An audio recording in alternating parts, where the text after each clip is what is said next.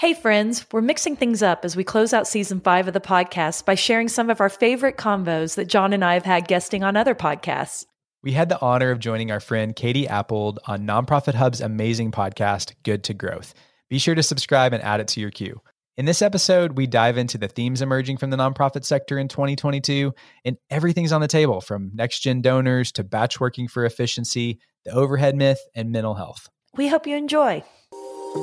Hey, I'm John. And I'm Becky. And this is the We Are for Good podcast. Nonprofits are faced with more challenges to accomplish their missions and the growing pressure to do more, raise more, and be more for the causes that improve our world. We're here to learn with you from some of the best in the industry, bringing the most innovative ideas, inspirational stories, all to create an impact uprising. So, welcome to the good community. We're nonprofit professionals, philanthropists, world changers, and rabid fans who are striving to bring a little more goodness into the world. So, let's get started. So, one thing you can count on John and Becky for is real insight into real nonprofit issues. And we are going to dig into everything because we are talking about nonprofit trends the good, the bad, and everything else. Let's get started. John and Becky, thank you so much. You had me on your program, I don't know, six months or so ago. And I had the best time. I laughed and laughed and laughed. And so it's only fitting that we bring that joy over here. Uh, we oh loved my. having you. Love what you guys are doing over at Nonprofit Hub, and anything we can do to amplify your good work is a good day for us. Oh, Seriously, yeah. such a huge honor. And we got the best feedback on your episode. People just loved it. Oh, cool. Yay. Yeah. Love that. Well, this is going to be the same. So, for our audience, tell us um, a little bit, and I want to hear from both of you a little bit of your background, how you got into this work, and what We Are for Good is all about. Well, I'll start um, because I'm the elder statesman of the two of us, and John's my little brother, kind of virtually. Um, but I got my start in um, nonprofit, spent my whole life um, as a nonprofit purist, um, mostly in the marketing and public relations side. Um, got hired really early on to run my alma mater's marketing department and started at Oklahoma State University's foundation. And about a year into that journey, as as I was kind of wandering through the desert, I, I call it, because I didn't know what I was doing. I mean, just experiencing huge imposter syndrome. I stumbled upon this amazing um, graphic design intern who walked into my office, whose name was Jonathan McCoy, wearing a tie, and his portfolio was more impressive than anything that we had in our entire office. And so, hired him. Um, we just synced as human beings and our values. Um, um, our spouse, we're not married to each other, but our spouses are very dear friends. We're all have just been on a just really aligned journey our whole lives, like work to run a million dollar marketing budget, launch a billion dollar campaign. And then we had complete uh, shell shock and we moved to Oklahoma City and started working for Oklahoma's largest not for profit healthcare system there and went from 150 employees down to 10 and figured out how to wear all the hats and did some annual giving there, donor engagement. Um, I led the mar- the major gifts team, was a major gifts officer, kind of just wherever needed us to fill in. So that's kind of a little bit about my background story. And we're based out of Edmond, Oklahoma. Amazing. Yeah. John, so, you know, intern with a tie. Love that. and like this dorky portfolio walking in, you know, I appreciate that she gave me this opportunity because I thought she had it all together. And I love that now she was just this 20 year old that didn't know what she was doing. Like it feels really great. But, you know, we just kind of always talked about what's going to be next because we love philanthropy. Like it is just like our heart song. We love the transformation that not just the impact that I feel like most people talk about, but like what it does to the giver and the donor. And we just think that the world can positively change if we can get more people involved in their personal philanthropy as it connects to their story and to their life and their values and all those things. And so we just kind of kept looking for what's going to be this next step. And I'm like this, I binge listen to podcasts and I love entrepreneurship. And I just was kind of tracking this space and I'm like, I think the nonprofit sector is really void of a lot of that thinking, you know, because we're scarcity minded and we're kind of locked in a box and it's always about budgets. And so we just kind of had this idea like, what if we, you know, jumped ship and started this podcast where we started to talk to innovative people that are doing kind of this entrepreneurial minded work um, in the nonprofit space. And that just kind of snowballed. It's now the We Are for Good podcast. And it has just been the the funnest journey. Is that a word? Funnest? I need to most know that fun, since I'm but 39. It's most fun. You're the designer. I'm the writer. It's totally cool. but um, yeah. So, I mean, that's just been this way that we were able to step out and really claim our space because we love and know philanthropy. And we just applied that to a business because we don't know how to run a business, but we do know how to build a movement. And that's what this has always been about is creating a movement around really this impact uprising we want to see in the sector. That is a beautiful mission. Um, Thank you. Love it. Love it. Okay. So, you, I mean, you mentioned you talk to innovative people, you talk to entrepreneurs, all of which have some impact on the nonprofit space. What's some con- common themes that you've heard for 2022? I love this question. I, I feel like you're too. like giving us our favorite topic. We're, we're not going to unpack them all. we rolled them all into eight themes that we were seeing this year. And I'll just highlight a couple of, or at least one or two. And John, you can take one or two. But I think one of the most prevalent themes we've found is culture is everything right mm. now.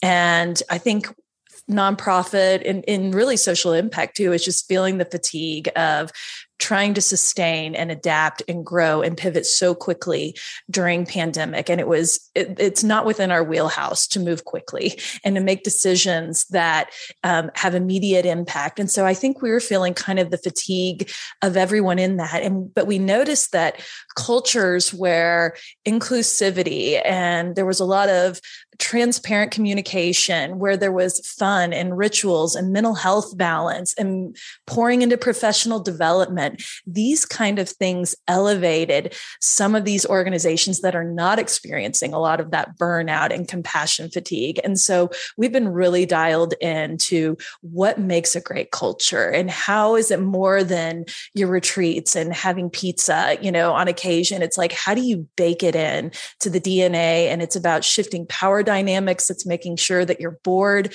is on exactly the same page as your staff. You're all in lockstep. And so that's one that I would lift, John. I'm really curious to hear which one you lift out. I mean, it's hard to to narrow it, but I think one that's really disrupted my mindset because you know, I led at our healthcare philanthropy. So the last decade of our life, most of that time I was leading annual giving. And so really focused on growing the donor base and running events and like sitting running a gala at the back, you know, with our like widgets and stuff. And I think this shift that's happening, the cultural shift is mirrored kind of in the donor side because we're seeing like as cultures come alive, that's attracting donors also to like-minded value. I mean, we're all going through this reckoning of like what what really matters in our life. What do we want to spend our life doing? And so I love that we're seeing that on the donor side. And this is the trend is that donor behavior matters more than amount. And the people that you're engaging, it's what actions are they taking that you need to be paying attention to where they're either testing or coming into the circle to see what giving at your organization's like or seeing what the impact like or seeing how it feels those are the kind of transformational people that we really need to watch less than just if we just pull a report of like who gave over a million dollars. It's going to be these three people the same three people but you're missing the people that have incredible capital that's not just money. They may have incredible social, social capital, capital. yes.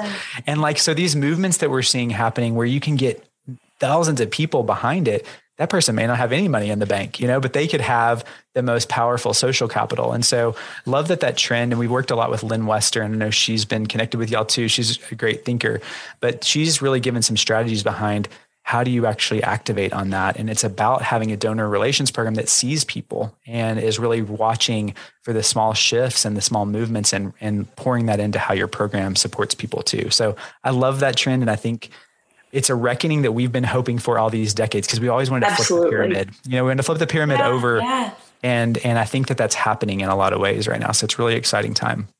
Especially with like this next generation of donors. I mean, mm. we did. Uh, I'm I'm trying to remember what the episode was. It was several months ago, but all about the next generation of philanthropy and social capital is. Isn't it exciting? Yes. yeah. I mean, because we can't be limited to what our impact is. We should look at how much, how can we create a movement? I love that. I love that. Yeah. So, and I, will just piggyback on that too, because I can't help it. But it's like when you look at like Gen Z and you look at the way that they want to engage. I mean, we've been hardwired, and I'll tell you, I've been a fundraiser for 20 years. I'm trying to unwind this mindset that the KPI is the gift and the financial commitment, and that is what we chase. But we're finding, even with Gen Z, if we can onboard them very early in, in a very engaging, transparent, authentic experience where they feel our mission, they feel like they want to be a part of it, they put you in their budget you know their family budget at the beginning. They don't even think about it. It's like their netflix you know subscription that just kind of flows on their credit card. And all of a sudden the more that you engage the giving grows as their income capacity grows and their affinity grows and it just is about moving into more spaces than financial. It's about network because they're not going to be able to give a lot right now, but they have great influence in their network. So peer to peer becomes really interesting. We're just geeked out about how we're watching the sector shift.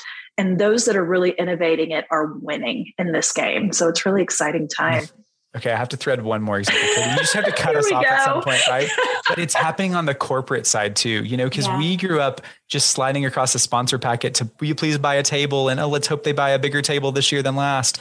And it's like money is like the smallest common denominator for partnership nowadays. You know, it's like you can activate an employee base around something. You can get an in kind. You can actually infiltrate the actual organization as you value align. And it's all about value alignment. So I think everything we see chases back to values. And it's like, how good is this? Like, this should be our moment as nonprofit. We've been living this out for decades. Like, people are wanting to find more focus and attention on the things that matter most. And heck, we've been doing that. You know, it's like, this is our moment. I'm just so excited about it. So, I totally agree. Do you think that nonprofit boards, I mean, I think more diversity is needed in terms of younger leaders in order to really cultivate this though too. Cause Becky, you mentioned the KPIs. I mean, excuse the language, but there's no other word for it. A board of good old boys, they're not gonna, they're not gonna award that. Um, so we need to make that shift as well at the leadership side. I'm so geeked out that you mentioned boards because we're seeing just a, another reckoning happening specifically in the DEI mm-hmm. space of nonprofit on boards and having these boards of our good old boys is is actually prohibiting us from a lot of different things that we're seeing play out in nonprofit first of all, it's not attracting diverse candidates to come work with us. And it's not attracting diverse candidates to want to join our board. Um, it's not being representative of the populations that we serve. And we're finding that that is so important that your board needs to reflect that beneficiary of your mission, because how in the world could we ever relate? I mean, we have a great friend that we'd even recommend if anybody's interested in this to go check out Crystal Cherry. She's the board pro out of Atlanta. You know her. And, and she, yeah, we love her so much. But she talks about, you know, she's on a homeless um, organization's board. And she said, we literally have someone on our board who used to be homeless because that lived experience is so critical to making sure that we are ethically moving in a space that has dignity and that we're really dignifying the person that we're serving. And so we're really geeked out about really shifting how we talk to boards, how we recruit, how we train them. A lot of them don't want to be involved and ask, and we should respect that. They have other gifts to our point you know about the the changing corporate landscape they have networks they have influence they have employees and companies they have all kinds of things beyond just what they can give or get and so it's it's such an exciting time and we are really leaned into the board conversation because we know that has a trickle down effect to every part of the organization as well Hey friends, this episode is presented by Virtuous, and they just happen to be one of our favorite companies. Let me tell you why. You know, we believe everyone matters, and we've witnessed the greatest philanthropic movements happen when you see and activate donors at every level. And here's the thing Virtuous created a fundraising platform to help you do just that. It's much more than a nonprofit CRM. Virtuous is committed to helping charities reimagine generosity through responsive fundraising, which is simply putting the donor at the center of fundraising, growing giving through personalized donor journeys, and by helping you respond to the needs of every individual. We love it because this approach builds trust and loyalty through personalized engagement. Sound like Virtuous may be a fit for your organization? Learn more today at virtuous.org or follow the link in our show notes.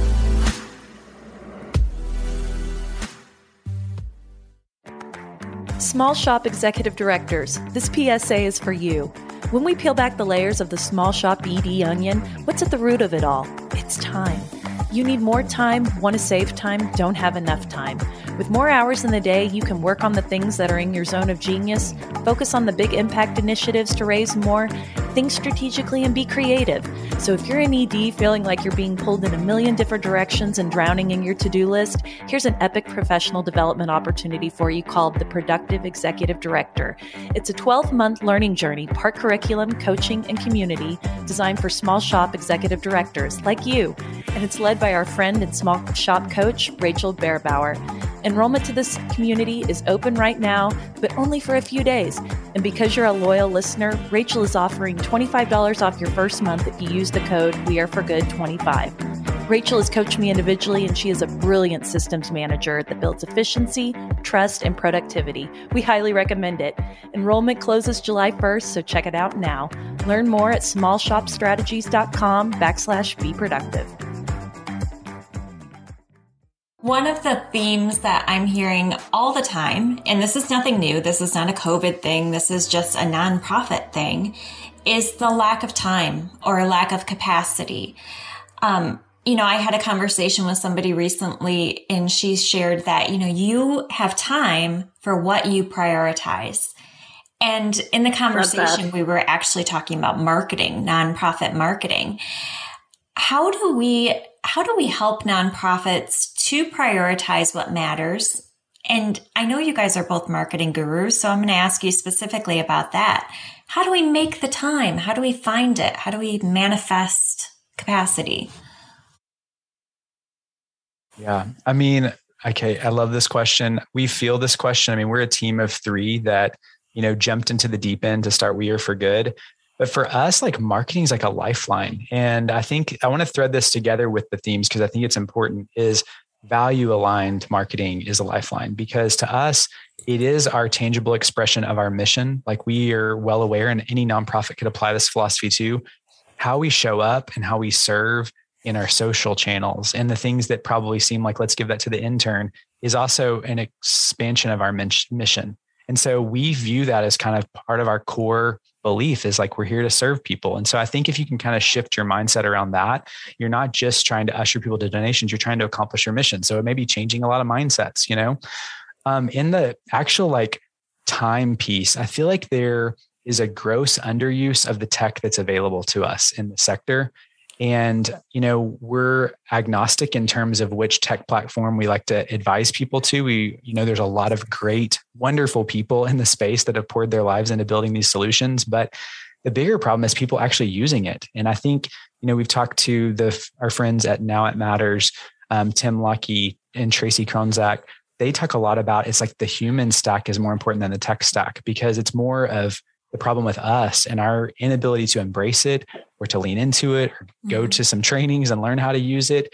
And I think of my own career, I didn't leverage our CRM. I didn't leverage the automations. I was doing so much one off laborious work whenever they're designed and built to help you kind of do some of these tasks that are really burdensome. And so I do think I would take a hard look at like, what are, where are you spending your time? And what is kind of the bigger question that you're trying to achieve? And then overlay that with what tools are available that may take some required listening and learning from me to like figure out. Because we do this all the time and we're trying to you know manufacture time and it's an impossible task but little efficiencies like totally like do stack up and they're like our lifeline for us as a small business um, that's trying to like do way too much you know in a small amount of time yeah, I'll I'll give some tactics because John is the high P on his Myers Briggs. I'm a high J, so I'm more the doer. He's philosophical, but I mean, just to piggyback on some of that, I mean, we think batch work is game changing. That's an entrepreneurial hack. I mean, we drop three episodes a week, which everybody thinks is insane, including me and Julie, but not John. He wanted five a week. Um, and so we batch on Thursdays. We do four every Thursday. And while we do that, Julie is writing the show notes while the interview is going on. Julie's our producer. We do all the intros and outros, and we can truly batch over a week's more than a week's worth of episodes in one day. And that still gives us four other days to lean into the other parts of our digital ecosystem. And so I think batching your work is a really helpful tip. If you're trying to do contact reports, do two hours every you know, every other Friday, block it on your calendar and write them all. Once you get in flow, there's something very automated about that. I think, I just think of automations that you can use in tech. I mean, we use Zapier, we use Tailwind to, to post our social media. Um, and I just think it's it's really about working smarter um, and not harder and taking a hard look and stepping back and saying where is the bulk of my time going? And you know we just talked about this on an episode that's dropping um, for us today when we were kind of talking about the great resignation and what we're seeing and how people in for profit are a little intimidated and fearful to come over to nonprofit because you have to wear so many hats. I'm using my air quotes as I say that. and it gives, it, it, doesn't give the sense of focus that you can get. And so it's really incumbent upon our leaders to allow our staff to stay in their zone of genius and allow them to really focus to what you said earlier on what's most important, what's prioritized. And a donor relations person should not be doing all of the donor relations plus the events plus the, it feeds into annual giving all at one time you know they need to stay in their zone of genius and really pour into that. And they're going to be so much more effective. And we just think that there are really cool hacks. I'll give one more. We really believe in content syndication. And this is this concept of taking one really strong piece of content. It could be an impact report. It could be your ed speech at a gala. It could be in something that you've written in a donor letter and we break it apart. You can take a quote and use that as a social media graphic. You can take the image and socialize it and tell a story with it. And it's really about creating a bunch of content out of already existing content. And you're just putting a focus on it that's not the whole enchilada, but you're really breaking it apart and you're socializing it, which is really cool because if you can do that in a social setting, people then give feedback. Then you have testimony. Then you have engagement. You have story. You have people sharing and tagging people. There's so many benefits to that. So those are just a couple of quick hacks that we have too. I love that. Um, amen. Amen on all of that. And you guys know i mean we have a tiny team too tiny for the scope of what we're what we're running. And it's funny because one of my board members actually questioned our I, our IT software, you know, line item in the budget because it is our largest line item other than payroll. And they just couldn't fathom, you know, why do you need so much technology? Like, well, because we have five people. Yeah. right. That's our online services tab and our budget. It's just crazy, but it's like yeah. we're a digital company. You know, of course, that's our where our investments are. Yeah. But we're doing the work of 25 people mm-hmm. in technology and batching and syndication and thinking outside the box. And that's how it gets done. Amazing, yeah. amazing tips. And I'll just say, don't be scared of technology. I will, I mean, I'm 20 years in this business. It was clunky. It's been clunky for quite a while, but the last four to five years. I mean there are free crms we're seeing people offer free crypto. If you're if you don't know how to do crypto totally cool. There are comp- pledge does crypto free crypto. Every.org does free crypto. There are great tech out there that can truly help you move more quickly and let you stay in your lane and if I can say something about batching, because this is just like a pro tip, because I think it's easy to set everything on autopilot. And I think there's a danger in that too, because especially with social, because social by nature is community centric and it's social, you know, like, so while the post could be automatic, if you're going to only take a few minutes of time, like to go in and engage on this post, in case Katie, I see you do this all the time. Yeah, you're really good. It's like on LinkedIn, it's everything to tag somebody to say, Hey, I think you would enjoy this. And it's like, if that's going to be two minutes, but you're not spending the two minutes writing the post, like that was done whenever, but the engagement you can't fabricate. And so I think we don't want to miss that and being so automated that we miss these really powerful engaging moments that could take our syndicated content to the next level. Absolutely. little, little tiny things with big, big rewards, big impact. Yeah, yep. Totally. I want to go deeper on technology. Um, because we have we've i don't know what it is we've just gotten a lot of feedback lately where people don't know what to pursue because there's so many options Um, and it's funny, the person who made me think of this question, she said there's segmenting, there's retargeting. She's like, I know there's like five ings I should be doing. oh, I feel Yeah. her. Yeah. How do we prioritize? What do you guys see as like, like, I don't want to say base level, but like these are the things that we should all be doing. Yeah. Well, what comes to mind immediately first is just this. I'm sorry, I'm tone setting again, right? Watch this. Is that we have to have this fundamental belief in the power of professional development. And I mean, y'all's organization is all about professional development. So I know this is in your core too. But like you have to believe that making this investment in myself to grow is going to be worth so much longer than me trying to figure it out. I mean, from the king and queen of trying to figure it out for 15 years in development, some courses especially there's so many people in this space now that are experts. I think of like Dana Snyder in launching social ads. I could spend days and weeks Googling about what's matters, or I could take Dana's class and learn how to do ads in an afternoon and be like producing. And so we have to like think about that. Like once we prioritize, how can we like cut off the time to deploying whatever it is. And I'm so all about that. There's a lot of free tools. All the CRMs now have their own like knowledge base and workshops and things like that. I think that people just aren't really leaning into. But the more time we're trying to just spin our wheels and figure it out on ourselves, like that's what we did in the 90s. Like now is like we need to just find the people that can be our guide and help us cut off you know months of learning in my view and so i think that's a fundamental place that i would start um, but yeah, be. I'll, I'll just add one little one on there. Just I, I feel like I'm tactic girl today. Yeah. Um, but if if you've never heard of Pond and you're feeling very intimidated by tech, we really encourage you to go to joinpond.com. I mean, all you have to do is kind of just tell them what they're looking for and they will literally bring you your suitors. It is like yes. the bachelor um inverted. So and if you, you go to cause your, camp you get credits and stuff too yeah right? you this do. yeah, yes. you can so, use your pond dollars for for our membership or cause camp yeah, yeah. it's like if you even just by interacting and pouring into learning about technology you can actually earn dollars to do things. I love that you brought the cause camp connection up. But i mean for someone who is so intimidated by it does not understand the language, does not understanding all the ings. Um, to your to your point, Pond kind of does that for you, and they're just a good. We love Mitch Stein. He's such a great founder and good human, and um, yeah, I, w- I would say start there if you're looking at ground zero and you're looking for a place to start. Absolutely. Totally agree with Pond. I also I have learned so much from Dana Snyder. Um, because we have her on webinars, which we always yes. put on demand. And she taught at Cause Camp 2022, and I'm guessing she'll show up at 2023. Yeah, that's great. Amazing. Okay. So it also seems, uh, keeping with the trend thing, so time is a thing, technology is a thing, crises are a thing.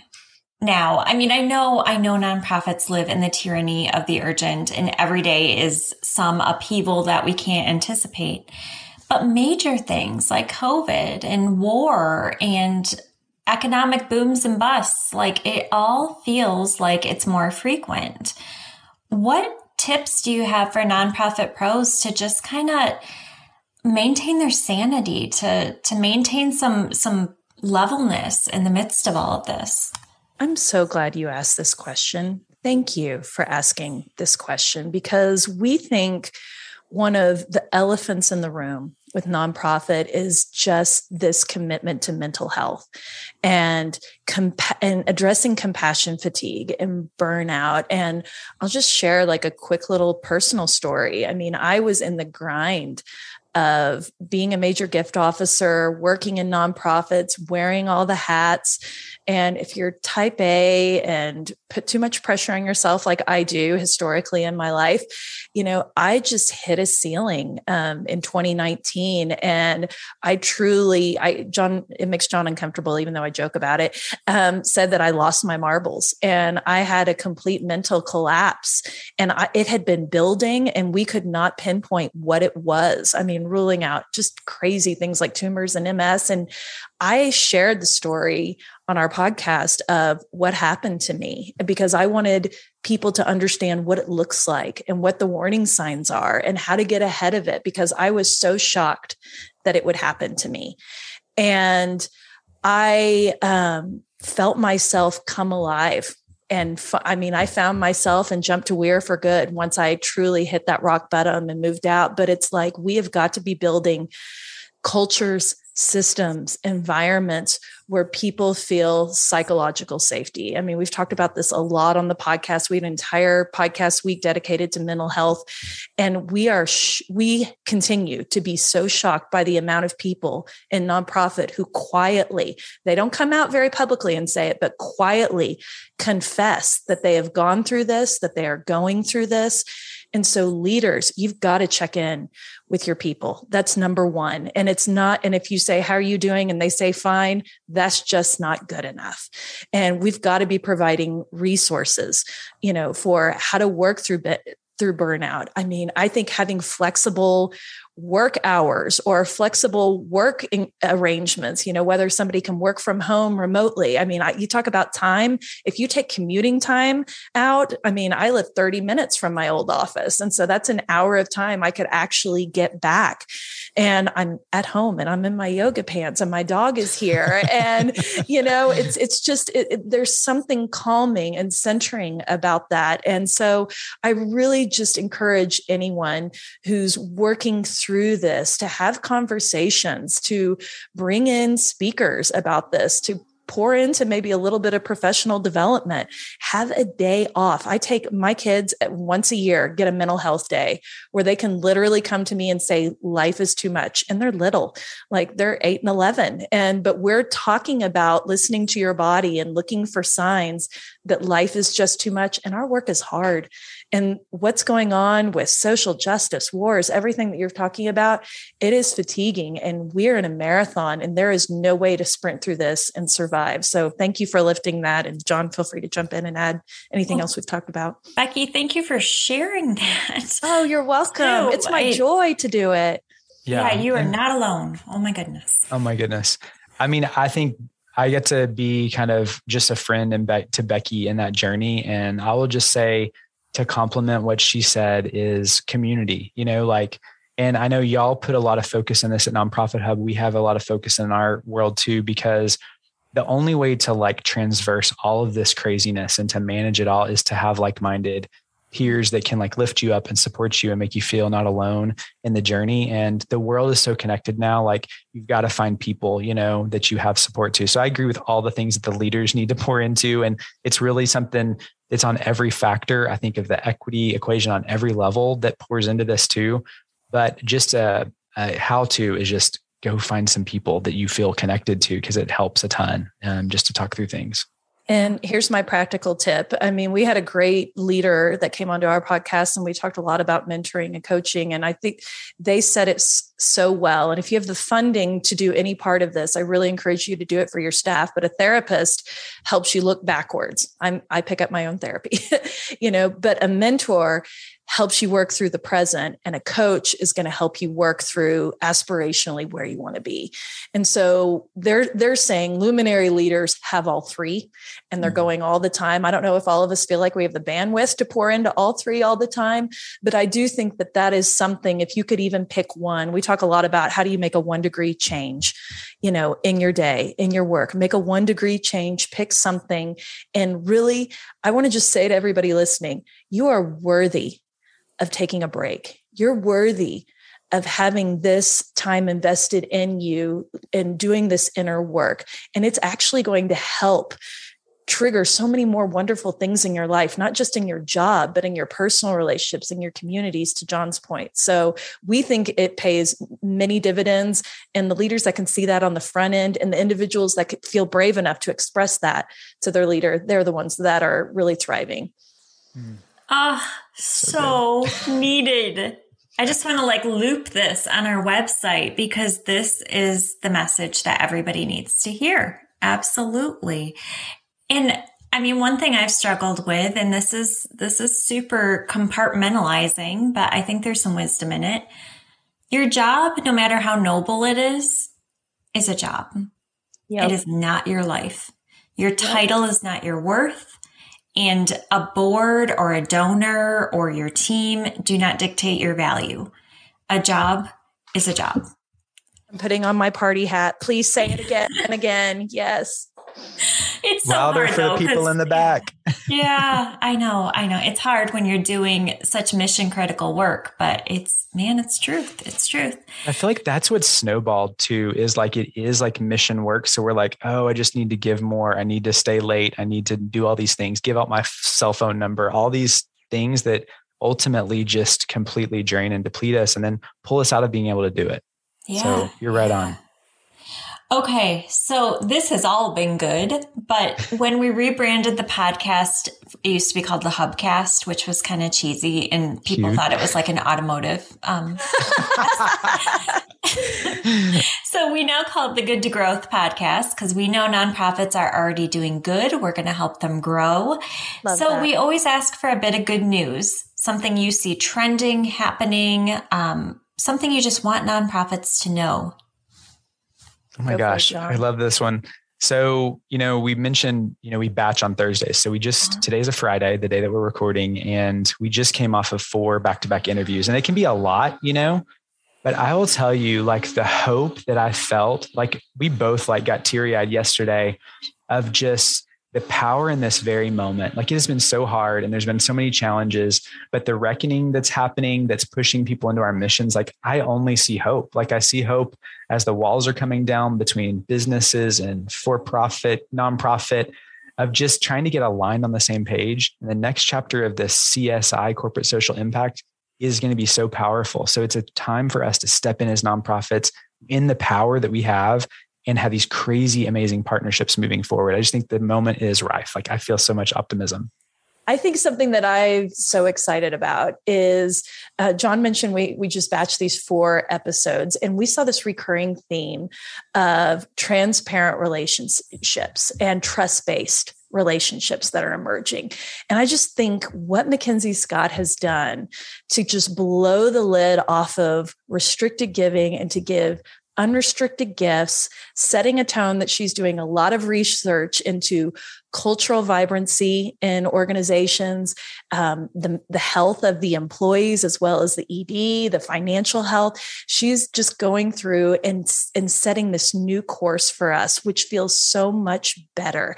And it's allowing us to, to kind of beat back at that overhead myth that plagues nonprofit. And so all of a sudden we're, we're looking at donors and we're saying, if you trust us, if you believe in this mission, then know that your unrestricted dollars are going to go to the place where we can do the most good. And then we're going to put it in a place that can accelerate the fastest because what is holding us back the most? Our slowness, our scarcity mindset and our inability to innovate. And, and to me, those are the three in nonprofit. And having that kind of a mindset and teaching and training your donors to think about it in that way is going to allow us to scale and try things that we've never tried before.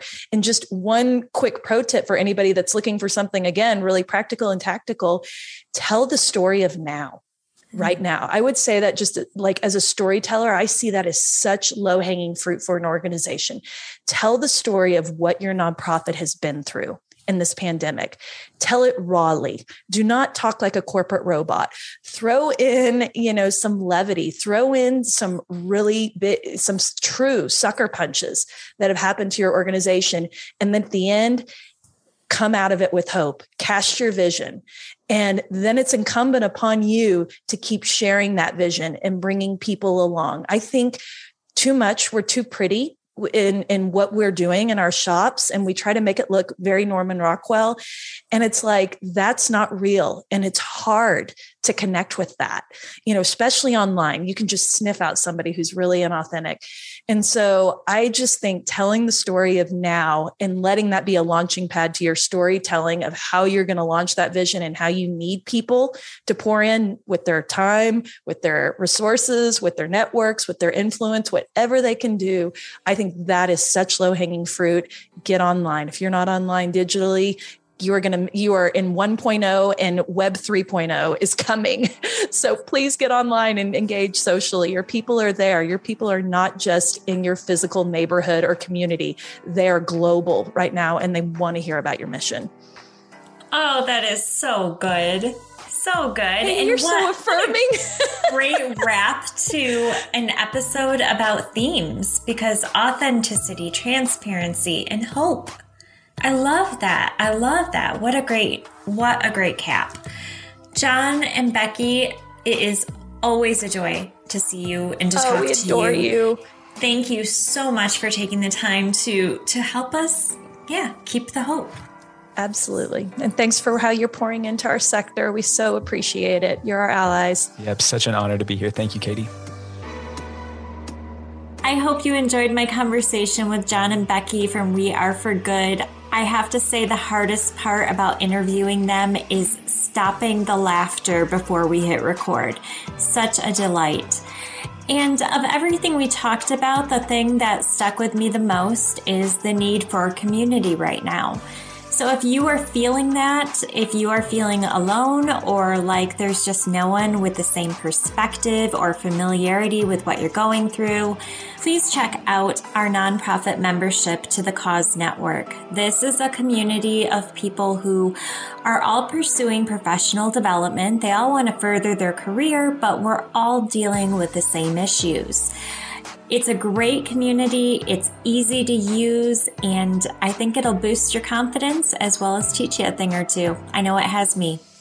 You can join the Cause Network by going to nonprofithub.org and clicking on membership.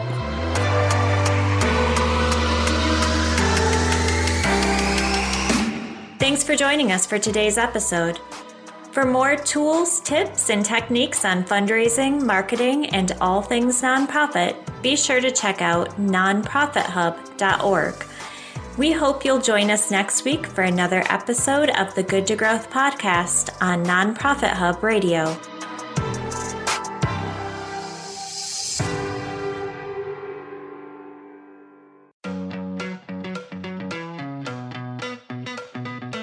Rabid fans have always powered the We Are for Good podcast, but now Rabid fans can get even more goodness and access by joining Good Friends. It's our listener support community for the We Are for Good podcast. Good Friends comes with perks, exclusive episodes with John and I, including the Good Brief, our new monthly cliff notes of the greatest takeaways and lessons learned from that month, and exclusive AMA episodes where we answer your burning questions and tap our community of experts. Join now or learn more at weareforgood.com backslash friends. We can't wait to see you inside. That's weareforgood.com slash friends.